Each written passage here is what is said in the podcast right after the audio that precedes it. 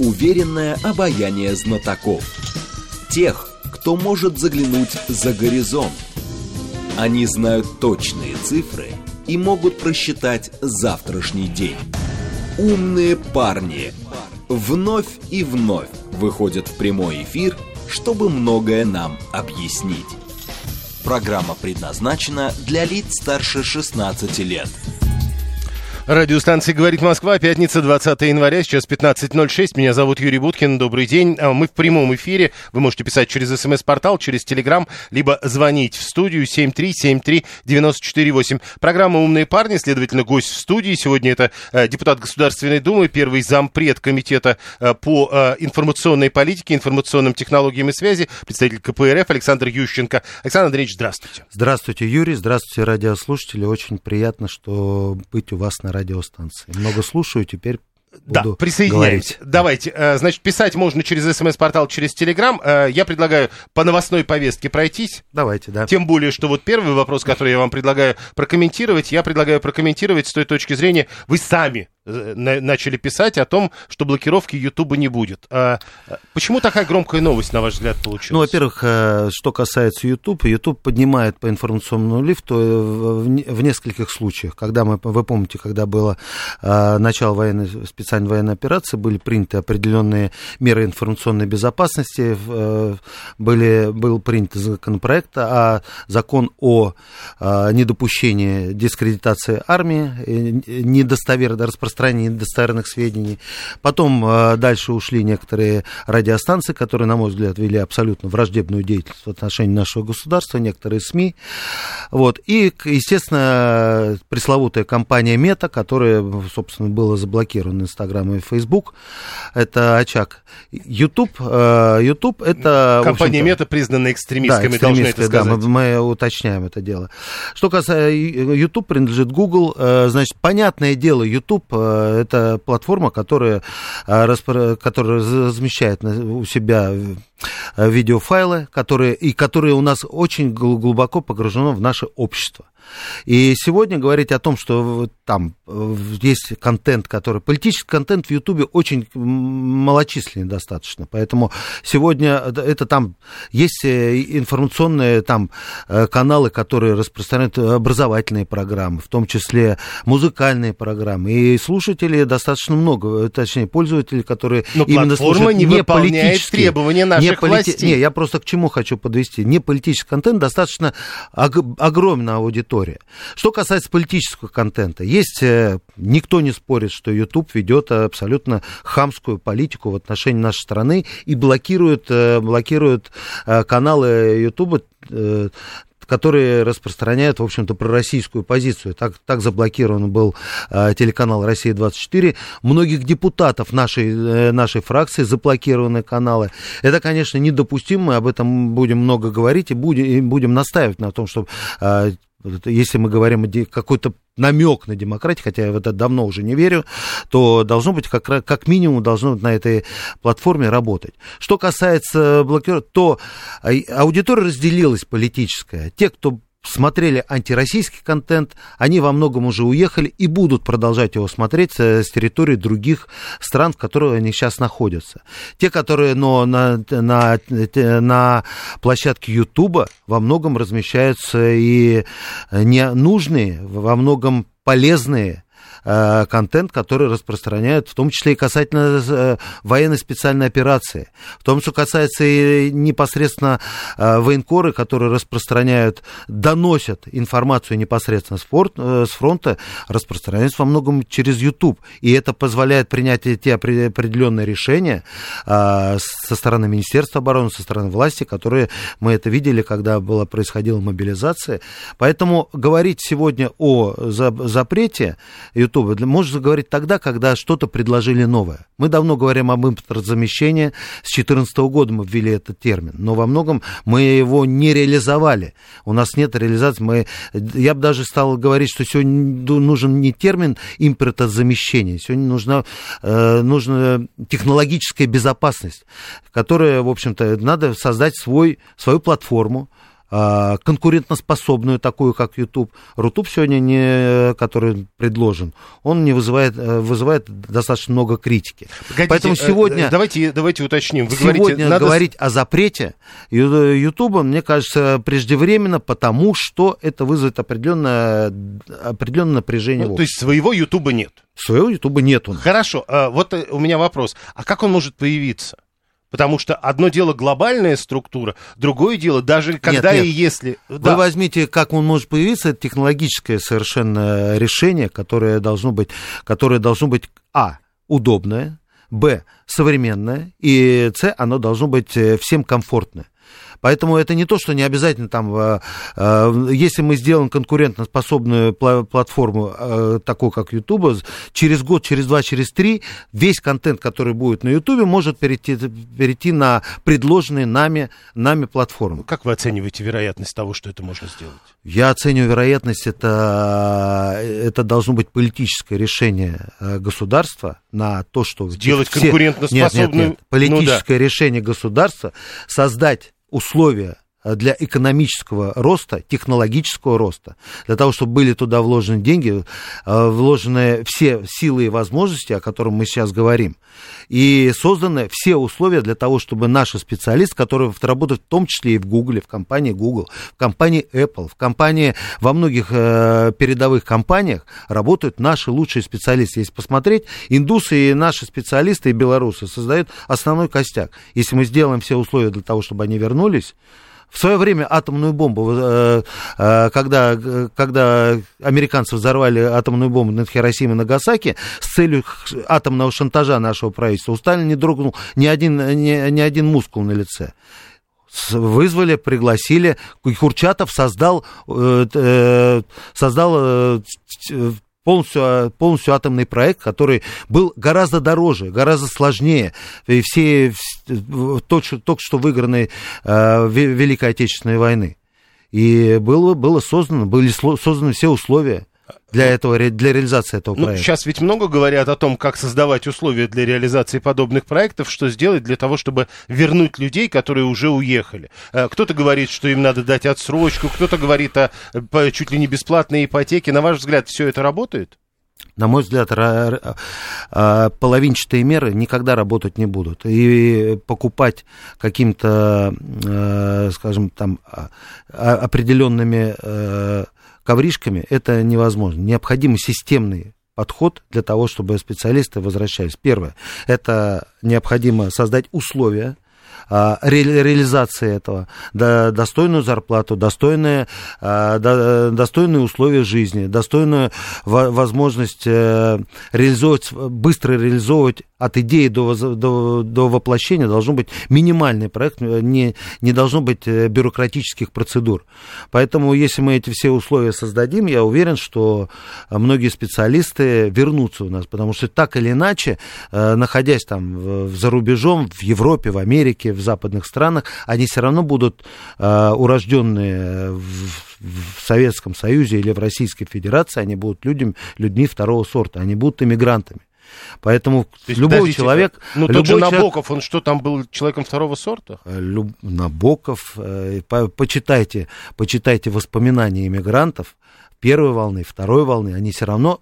были иммигрантами. И тот же Набоков, который во многом писал о России, очень тосковал о России. Хорошо, теперь еще. Помните, вы говорили о том, что, когда про YouTube говорили, что, типа, тех, кто был недостаточно хороший, они все равно уже уехали, и они все равно там YouTube смотреть будут. А Зюганов говорил тут на днях, что надо унять пятую колонну. Значит, все-таки не все уехали? Ну, пятая колонна... Помните, в свое время, Великая, во время Великой Отечественной войны, по-моему, если я не ошибаюсь, в сорок втором году был создан СМЕРШ. В свое время да. попытка была название э, «Смерть немецким шпионам». Но Сталин настоял убрать понятие немецких, и э, был рожден такой СМЕРШ. Смерть шпионам. Смерть шпионам. Да. шпионы являются не только там в свое время немецкие, в том числе и наши, и саботаж, и активное противодействие, это тоже шпионаж. Поэтому в данном, сегодня, когда мы сталкиваемся с противостоянием, таким достаточно глобальным с противостоянием э, с таким западным миром, который сегодня диктует все условия, колониальные условия по всему миру, мы, да, мы понимаем, чему мы этому противостоим. И вот эти метастазы, которые зародились в, в, в, в конце позднего Советского Союза и во время развала Советского Союза и в девяностых годах, до сих пор идет колея Ельцинского гайдаровского курса чубайсовского, по большому счету, не преодолена. Если посмотреть финансово-экономический курс, бюджет, бюджет, который нам предложен, он не, не решает никаких, э, не отвечает тем вызовам, которые, перед которым выстроена наша, которой стала сегодня наша страна. Поэтому э, сегодня... Э, Пятая колонна. Ведь русофобия и антисоветизм — это а, одна и та же, это э, одно, абсолютно одно и то же. Если мы сегодня начинали с, со сноса памятника Ленина, э, якобы борясь с коммунизмом, зак, заканчиваем, с, заканчивают сносами советских солдат, памятником советским солдатам, Пушкину и всем нашим классикам. Это одно и то же, антисоветизм, Нет, а русофобия, вот одно и то же. Я к тому, что... Пятая колонна — это кто? Как определить? Это те, которые, те, которые занимаются саботажем, те, которые сегодня э, мешают, затрамбированы, затрамбируют все наши возможности для того, чтобы страна шла вперед. Это есть такая во многих, поэтому Тут, смотрите, пятая колонна существует. Вот нам пишет, например... Человек, вот прямо сейчас пишет. Вам YouTube, группа из десяти программистов среднего уровня, он утверждает, напишут за полгода. Их у нас в стране очередь, дайте им возможность реализовать себя. То есть тот, кто не дает им возможности реализовать себя, это пятая это колонна. Это называется саботаж. Ну это... вот я поэтому и спрашиваю. Мы вот, мы, мы недавно у нас был э, на отчете правительства Шадаев, Мин, Минцифры. Мы задавали прямой вопрос, что нужно сделать для того, чтобы э, Минцифры создала те условия, для которых, как бы, да, Минцифры заинтересована, для того, чтобы у нас были специалисты, для того, чтобы мы создавали новые продукты, для того, чтобы мы создавали... Ну, мы даже сейчас как со стороны пользователя, я хочу спросить, вот у нас, пожалуйста, вот у меня э, телефон иностранного производства. В лучшем случае это китайского или, или корейского, а в худшем случае американского.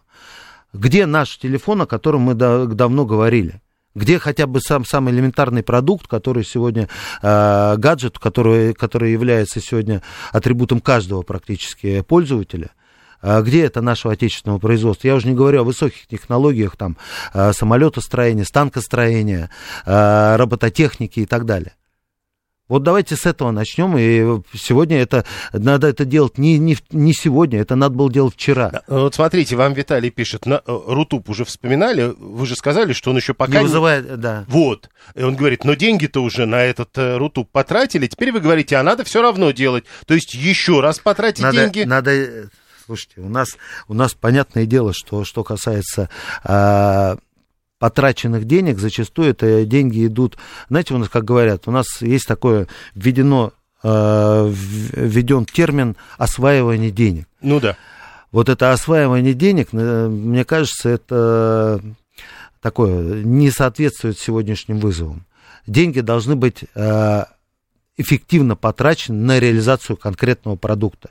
Вот выделены деньги, счетная палата посчитала, как, как, какой продукт в конечном итоге мы имеем. Если посмотреть по каждому, по каждому направлению, есть, есть прорехи.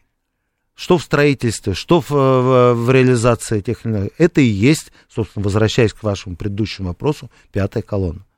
То есть, подождите, но такие же проблемы были и в советское время. То есть тогда тоже была пятая колонна? Советское, в советское время, сове... вот что говоря о советское время, с вся, дойная, тоже были вся дойная корова, которая сегодня, на, на которой держится сегодня нынешняя Российская Федерация, построена в советское время. Ну да. Весь, весь нефтегазовый комплекс, все, все промышленное производство, ленинско-сталинская модернизация, которая была, была реализована в тридцатых годах, до сих пор дает возможность Российской Федерации, а я уже не говорю о том, что не, ракетно-ядерный тоже щит, про который был, был построен, постро, я, был, был построен после тяжелейшей Великой Отечественной войны, тоже гарантирует нам эту безопасность. Поэтому, что говорится, в советское время осваивание денег, это, я не знаю как, я просто говорю, нынешнее восприятие осваивания денег, основываясь на нынешних mm. э, действиях, которые делает сегодняшняя власть,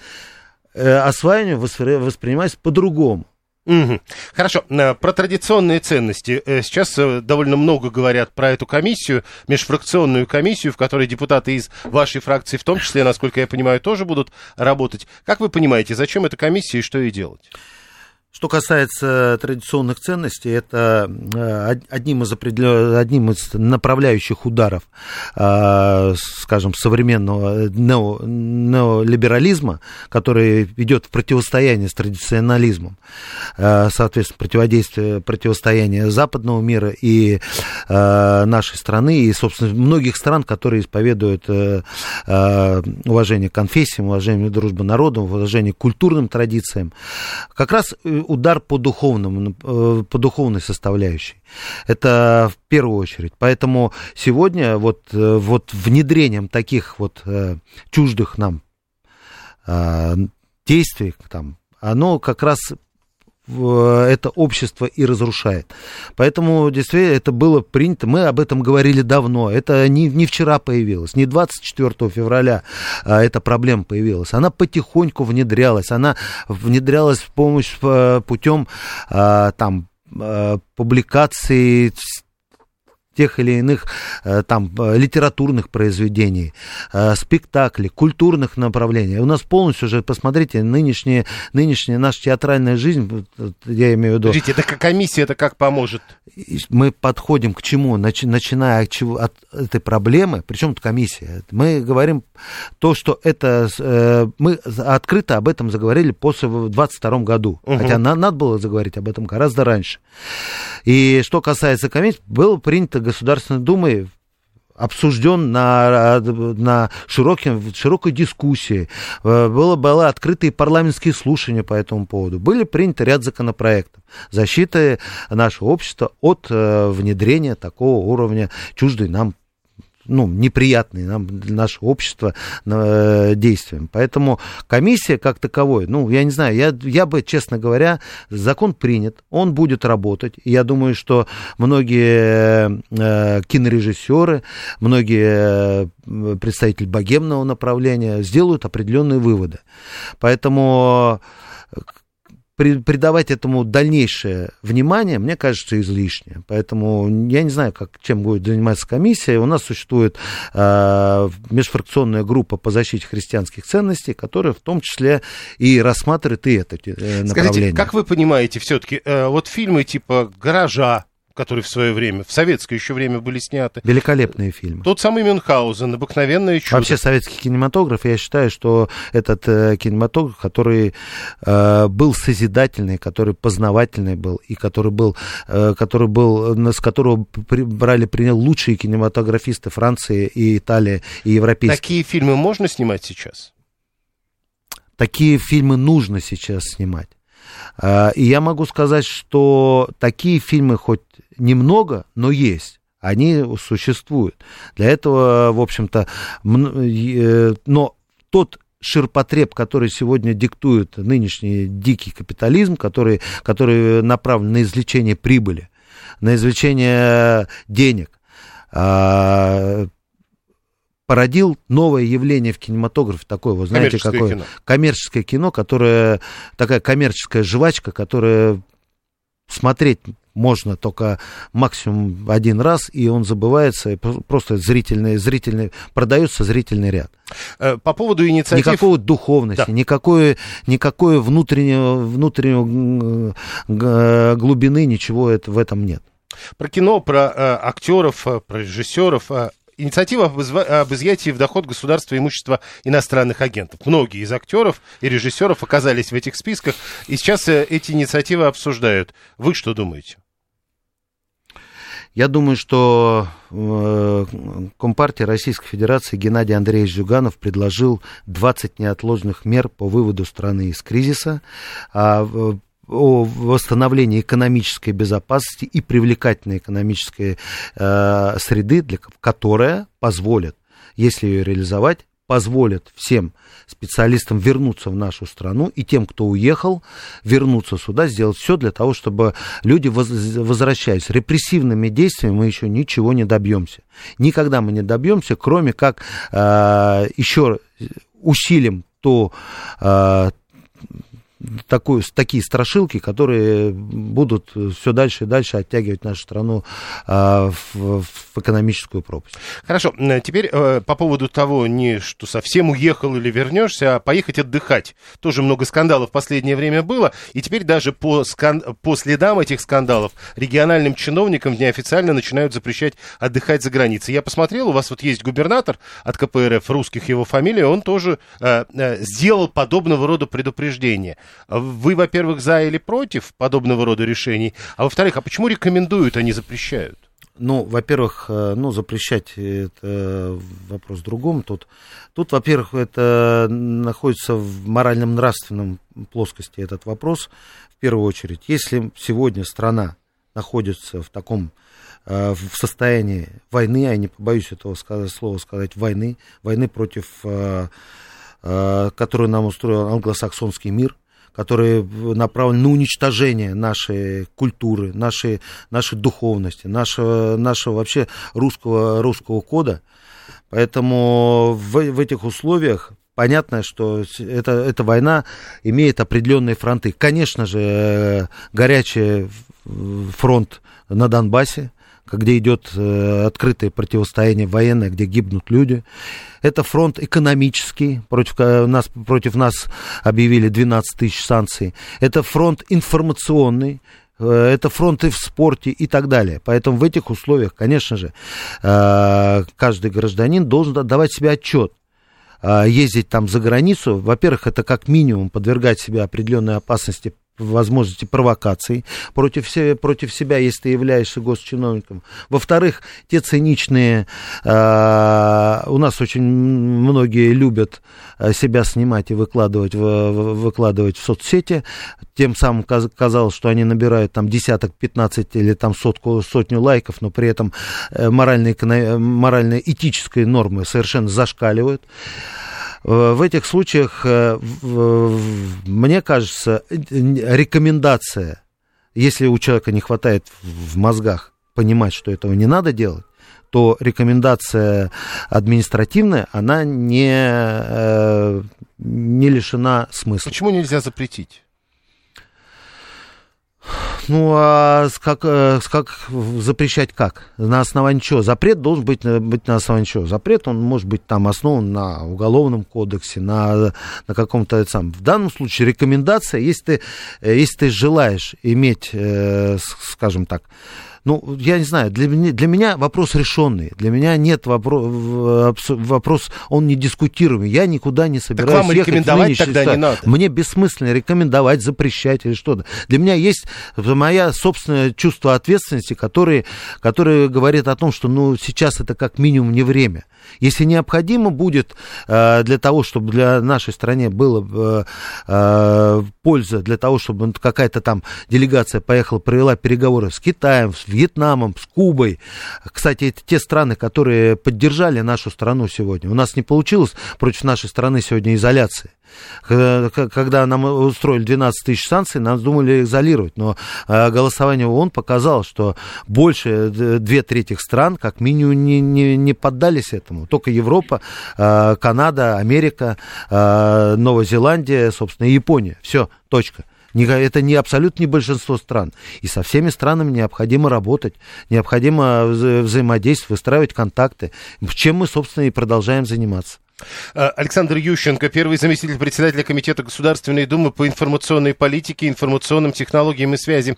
Это программа «Умные парни». Мы продолжаем беседу в прямом эфире. Вы можете писать через смс-портал плюс семь девятьсот двадцать пять четыре восьмерки девяносто четыре восемь. Телеграмм «Говорит МСК-бот». Во второй части программы вы сможете и дозвониться в студию. Номер семь три семь три девять четыре восемь. Код города четыреста девяносто пять.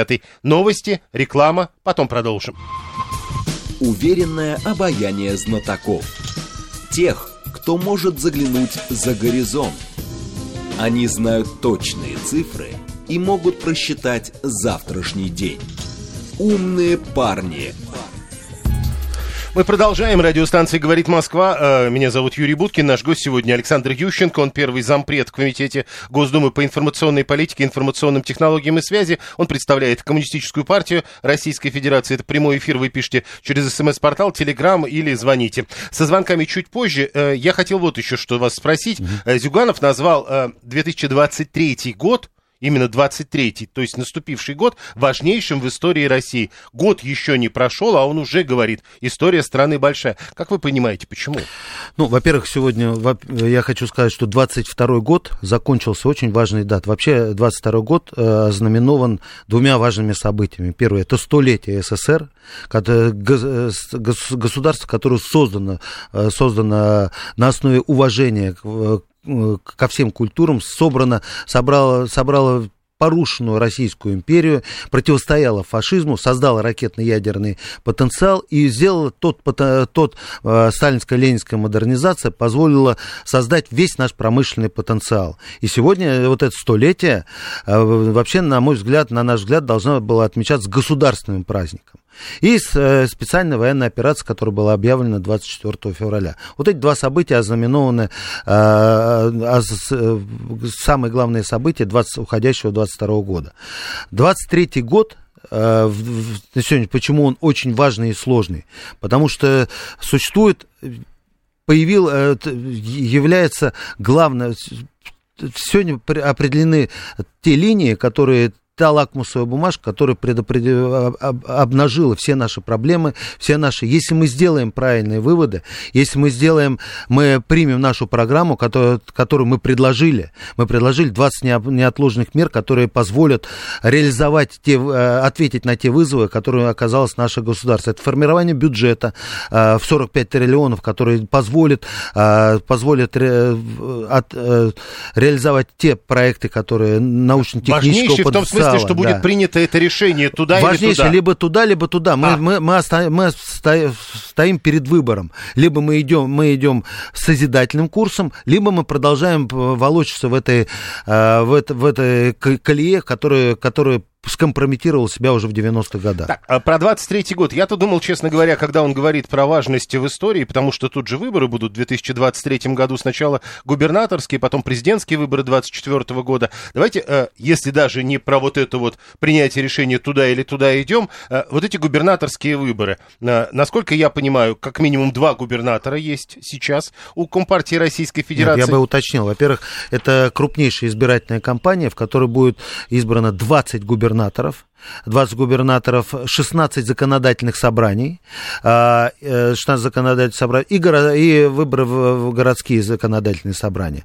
Так вот, из них еще, плюс ко всему, я еще отмечаю двадцать губернаторов. Это, напомню, Москва, Московская область, крупнейшие, крупнейшие регионы.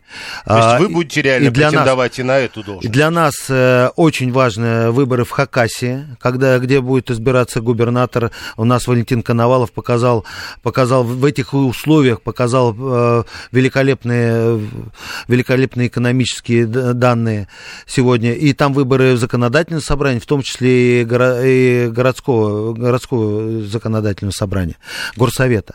Э, выборы в Орле. Орел, Орловско-Курская битва отмечает восьмидесятилетие Орловско-Курской битвы. Клычков. Наш губернатор Клычков, более того, это родина Геннадия Андреевича Зюганова, лидера нашей партии. Это, это символичная очень для нас область, и выборы в Орле для нас будут основополагающими. Поэтому здесь мы выделили, и, конечно, эта избирательная кампания, она... практически перетекает дальше в президентскую кампанию. В связи с этим у нас очень... Мы настаиваем на том, мы говорим о том, что выборы должны быть с учетом того, что президент говорил о том, что сплочение, должно быть сплочение общества вокруг внешних угроз, а сплочение общества в первую очередь идет тогда, будет тогда, когда человек, который отдает свой голос, должен быть уверен, что этот голос будет зачтен. Поэтому выборы должны быть честные, они не должны быть грязные, они не должны быть э, спорные, они, они должны быть э, открытые, э, ясные и понятные, демократичные. Скажите, вот из Новосибирска приходят сообщения, что там, а там мэр Новосибирска... Это мэр тоже Локоть, пред... да, это да. крупнейший муниципалитет, вот. Миллионный город, поэтому э, город Новосибирск и мэр показывает там очень хорошие результаты, и, и он не од... выбирался уже неоднократно, я думаю, что у него, у него вот, хорошие шансы и в этот раз. Там говорят о том, что якобы он выступил чуть ли не с инициативой единый предвыборный штаб с «Единой России» создавать. Что вы скажете по этому поводу?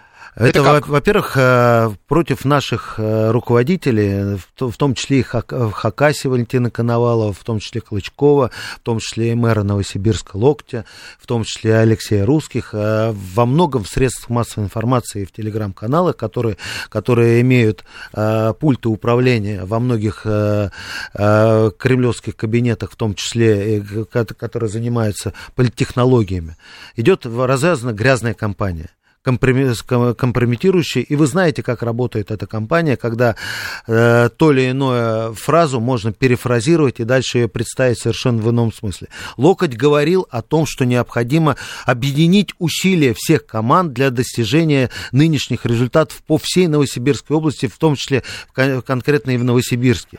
Задачи по Новосибирску э, Локоть решает успешно, уверенно, но без э, координированных действий, в том числе и губернатора, конечно, Конечно же, это будет делать гораздо сложнее. Поэтому Локоть обращался о том, что необходимо объединить усилия в решении назревших задач Новосибирской области. И Новосибирска, наук, Наукоград, который, который является частью Новосибирска, является сегодня необходимо, тем более мы должны поддерживать науку, сделать все для того, чтобы наука, Наукоград, Академгородок, соответствовал тем вызовам, которые сегодня необходимы и должен был решать. Об этом Локоть говорил. А уже там интерпретация, что там кто-то кого-то поддерживает.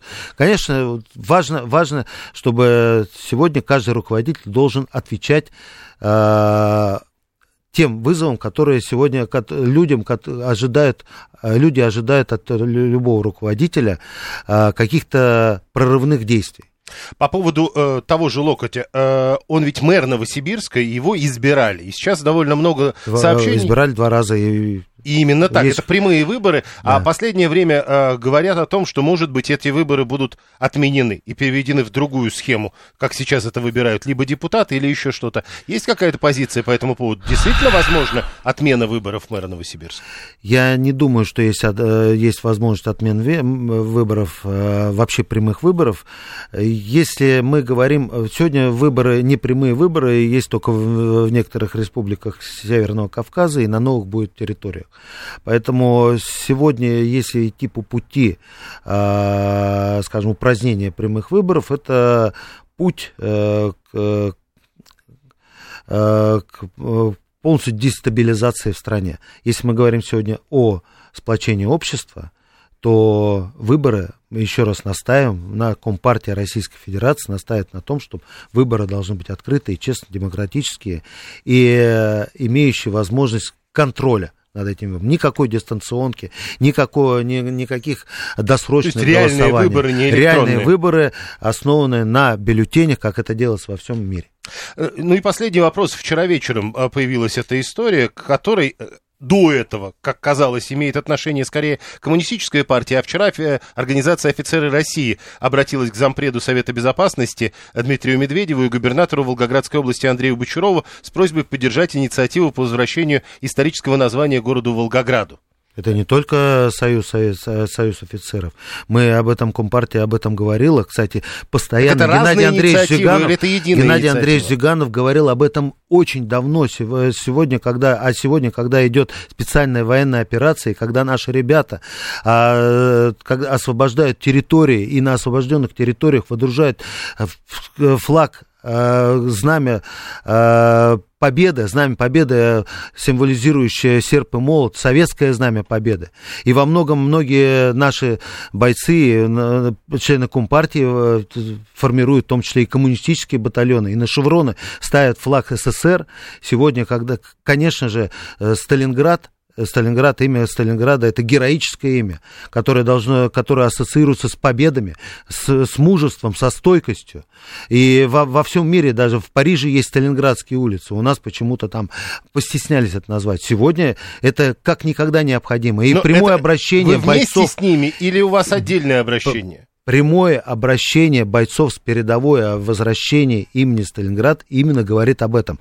Геннадий Андреевич Зюганов говорил впрямую, не постоянно, и мы настаиваем на этом Компартии. Сегодня об этом говорят общественные, общественные организации. Сегодня об этом говорят бойцы с передовой. Сегодня невозможно, власть не может не услышать сегодня возглас э, людей, которые требуют, которые настаивают на том, чтобы историческое имя Сталинграда как символа, э, символа мужественности, стойкости было восстановлено сегодня. Но они написали э, вот это обращение. Будет ли, э, учитывая это обращение, отдельное обращение от КПРФ, к примеру? У нас давно это обращение сделано громко. В, оно было озвучено Геннадием Андреевичем Зюгановым, да, неоднократно. Правда. Неоднократно, и мы на этом ставим. Но это часть этого всего. Мы настаиваем на том, чтобы, если мы говорим о, о том, что антисоветизм и русофобия — это практически одно и то же оружие, то мы настаиваем на том, что не должны быть половинчатых мер.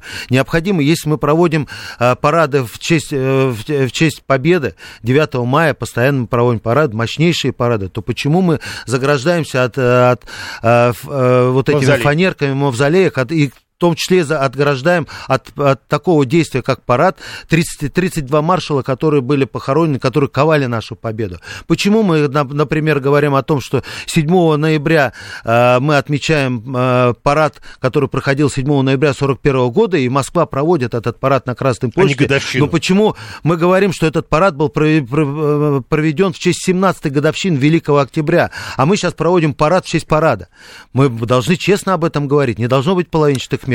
И э, возвращение героического имени Сталинграду, это в том числе, это в этой цепочке стоит. А я бы еще дальше пошел, мы неоднократно говорили о том, что на, на э, Лубянке необходимо восстановить памятник Дзержинскому. Во-первых, это является так определенным... Так вроде голосовали же уже. Мы поставили этот вопрос, и многие люди поддерживают. В интернете мы проводили. Вроде. Мы в интернете проводили, в интернете было, было действительно высказывание. Во-первых, это архитектурный ансамбль. Во-вторых, это символизм определенный. Поэтому э, вот такие вещи, они должны быть борьба с памятниками. Причем, заметьте, Нет, ну, заметьте смотрите, восстановление да... памятника Дзержинскому абсолютно не исключает там упразднение памятника, камня, который, который, память скорби, который был да, поставлен, репрессирован. Ну, ну, ну, вот смотрите, возвращаясь, раз уж вы вспомнили про историю с Дзержинским, там же были у всех свои голосования, как мы помним. Ну, там в свое время, понятное дело, там в свое время поставили, как, как в разрез, поставили в разрез там Александра Невского. Ну, это да, такая да, да. вещь, это, знаете, это, это уже называется политтехнология. Мы сейчас говорим о действиях. Так, и а как Сталинград... принимать решение? Нет, ну вот смотрите, если мы говорим сейчас либо про Сталинград, либо про возвращение Дзержинского, вот опять, э, мы начнем проводить голосование, ну, чтобы понять, кто за, кто против. Вы скажете, так это политтехнология. Нет, ну, понимаете, мы говорим о том, что восстановить память. Ну, когда в разрез поставили там достойно, достойнейшую фигуру, которую Александр Невский, это действительно наш... Ну, то есть либо фигура, ставить, которая... либо нет, надо спрашивать. Просто зачем вот на, на одну доску ставить совершенно такие сопоставимые вещи? Александр Невского можно найти великолепное место в центре Москвы, которое будет символизировать. Это не про это сейчас разговор. Я о том, что если мы сегодня с, девяностых годов боролись, э, такой был дикий, дикий звериный антикоммунизм, который в дальнейшем перешел в, анти, в русофобию. И сегодня вот эти порушенные памятники, и на Украине то, что сегодня происходит, перешитые мозги сегодня у молодого поколения, которые, к сожалению, мы упустили это дело. Если, к слову сказать об Украине, когда вот я, я все детство прожил на, там в Киеве, мы приезжали на улицу Демьяна Бедного. Рядом была улица Демьяна Коротченко. Так вот, в девяносто втором году переименовали. Сейчас улица Демьяна Бедного — это улица Ольжиша. А улица Демьяна Коротченко — это улица... Теле... телеги, которая там известна, это известные деятели националистического движения. девяносто третий год. Мы не могли этого не замечать. Мы занимались газом. После этого там происходит Майдан. Мы занимаемся газом. Пока мы будем заниматься торгашеством, как пока дикий капитализм нам будет диктовать свои условия, никогда не будет, никак, если мы возьмем за основу дружбу народов, уважение к культуре и социализм и справедливость, тогда можем говорить о том, чтобы соединять э, порушенные связи. Но все-таки вернемся, давайте к и Волгограду. И в том числе символизм. Вот, э, офицеры России, вы тоже говорите, что не, вы мы призываете... Тоже, а мы и общественная организация, вы, мы вы, первые вы, об этом вы говорили. Да. да, так вот, э, вот сейчас, чтобы принимать решение, это кто? Медведев, к которому обратились офицеры, Бучаров, или надо проводить это голосование? Должно быть, это должно быть политическое решение, которое, я думаю, что голосование давно уже, народ уже сформулировал свою позицию и, не... и, и сформировал, и большинство людей поддерживают переименование Сталинграда. То есть в данном случае в данном именно... случае, я думаю, Думаю, что это лежит в плоскости политического решения власти. На уровне президента. На уровне президента. Спасибо. Александр Ющенко, я попрошу вас надеть наушники. Первый заместитель председателя Комитета Госдумы по информационной политике, информационным технологиям и связи. Он у нас сегодня в прямом эфире. Вы можете дозвониться семь три семь три девять четыре восемь. Прошу вас, здравствуйте. Добрый день, Сергей Алексеевич зовут. Александр Андреевич. Да. В конце прошлого года президент отметил, что наша молодежь попала под шквал информационных атак и оказалась в весьма уязвимом положении. На ваш взгляд, этот вывод президента является следствием каких серьезных недостатков в реализации государственной политики в области информационной безопасности? Я думаю, что... Я думаю, что эта проблема гораздо шире. В первую очередь, это уничтожение нашего классического, духовного, классического советского образования, которое воспитывало творческую личность, которая могла, личность, которая в свое время могла отвечать на все... принимать решения, исходя из конкретных, э, из конкретных проблем и быстро принимать решения. Заменив это наше э, классическое образование Болонской системой, которая воспитывает, по большому счету, в этом, э, в, в нынешней информационном, э, в информационной политике воспитывает э, общество потребителей. Это была задача девяностых годов, которая ре- реализовалась в, в последние двадцать лет. Мы сейчас об этом стали говорить громко. Мы предложили э, Компартия Российской Федерации предложила закон образования для всех, который возвращает э, нашу классическую систему образования, воспитания творческой личности и, соответственно, а информационные ресурсы, которые промывали мозги, в том числе э, молодому поколению, во многом добились своих ресурсов, но то, что ожидали, то, что ожидали на корню уничтожить нашу молодежь, этого не получилось. Наша молодежь все-таки сегодня, мы говорим, из школьной программы было, было уничтожено, была убрана молодая гвардия, например. Мы наставили, молодую гвардию сейчас вернули. Я считаю, что необходимо вернуть как за, книгу «Как закаляла сталь», которая воспитывает, воспитывает стойкость человека. Кстати, корреспондент, который, китайский корреспондент, который работает на Донбассе, как раз вспоминая эту книгу, говорит, вот только вот, люди, которые воспитывались на, на таких книгах, способны противостоять сегодня вот этому национализму и фашизму.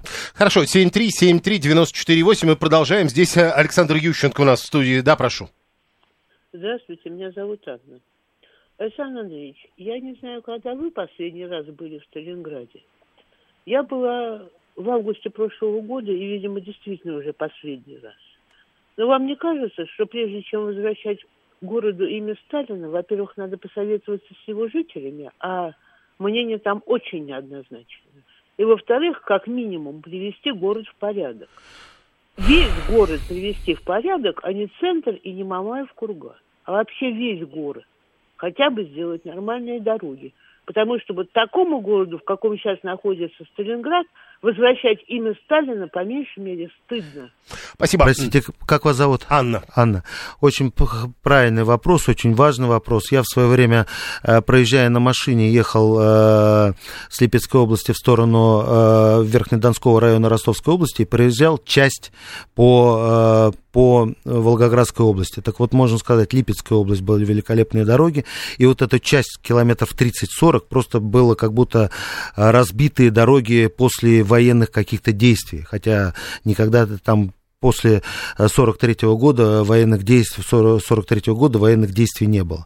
И Ростовская область дальше уже была совершенно другая, иная картина. Конечно, в первую очередь, это, это критика абсолютно обоснованная. И город в, Сталинград должен быть э, примером этого. И мы можем это сделать, и это обязаны сделать были региональные власти. Что касается посоветоваться с жителями, конечно же, жители Сталинграда должны сформи- сформи- сформировать э, свою точку зрения, и это должен быть определен, приведено э, опросом или референдумом, как угодно. Но если вы говорите Но про опрос, моё, извините. Мое, мое мнение... Вы что, уже сказали. Да, моё, я сказал, что это политическое решение, принятое президентом, но, конечно же, будет, оно не обойдет э, мнение жителей. Но э, мы проводили свои исследования, проводили свои опросы, и у нас эти опросы основаны на большой, на, на огромном опросах респондентов, и поддержка, она существует. Но вы понимаете, что это название «Волгоград» действующее дали коммунисты? Еще раз говорю. Это Виталий просто требует... Давайте, давайте не будем говорить о том, что дали коммунистам. Было в советское время, было основано на определенных конъюнктурных действиях, основано на двадцатом съезде. Оценку двадцатому съезду давно дано. Последняя даны, минута эфира. Да. Еще один вопрос. семь три семь три девять четыре восемь. Прошу вас, здравствуйте. Здравствуйте, Александр. Вот вы говорили о поддержке, которую нужно оказывать айтишникам, чтобы им было приятнее работать в России. Ну, вот эта поддержка уже оказывается многие годы. Вот строится крупный университет, вот Наполис там... Последние Сирис. Секунды, ваш вопрос. Да, ну, вот э, сложно, э, на самом деле, когда такая поддержка оказывается безадресна. Вот я знаю, что аппарат съедает все деньги. Можно ли поддерживать так, чтобы вот сами специалисты... Чтобы конкретным людям поддержка вот доставалась. Первое, вы сами сказали, хорошо, очень короткий ответ. Как, когда аппарат не будет съедать все деньги, а деньги пойдут на, напрямую на реализацию тех или иных программ, и э, напрямую деньги пойдут специалистам, которые будут реализовывать свои идеи, тогда мы будем говорить о прорыве. Александр Ющенко, первый заместитель председателя Комитета Государственной Думы по информационной политике, информационным технологиям и связи. Это была программа «Умные парни». Я благодарю вас. Спасибо вам, еще. Юрий, спасибо вам, до свидания. С вас, со доброго. Всеми прошедшими праздниками вас.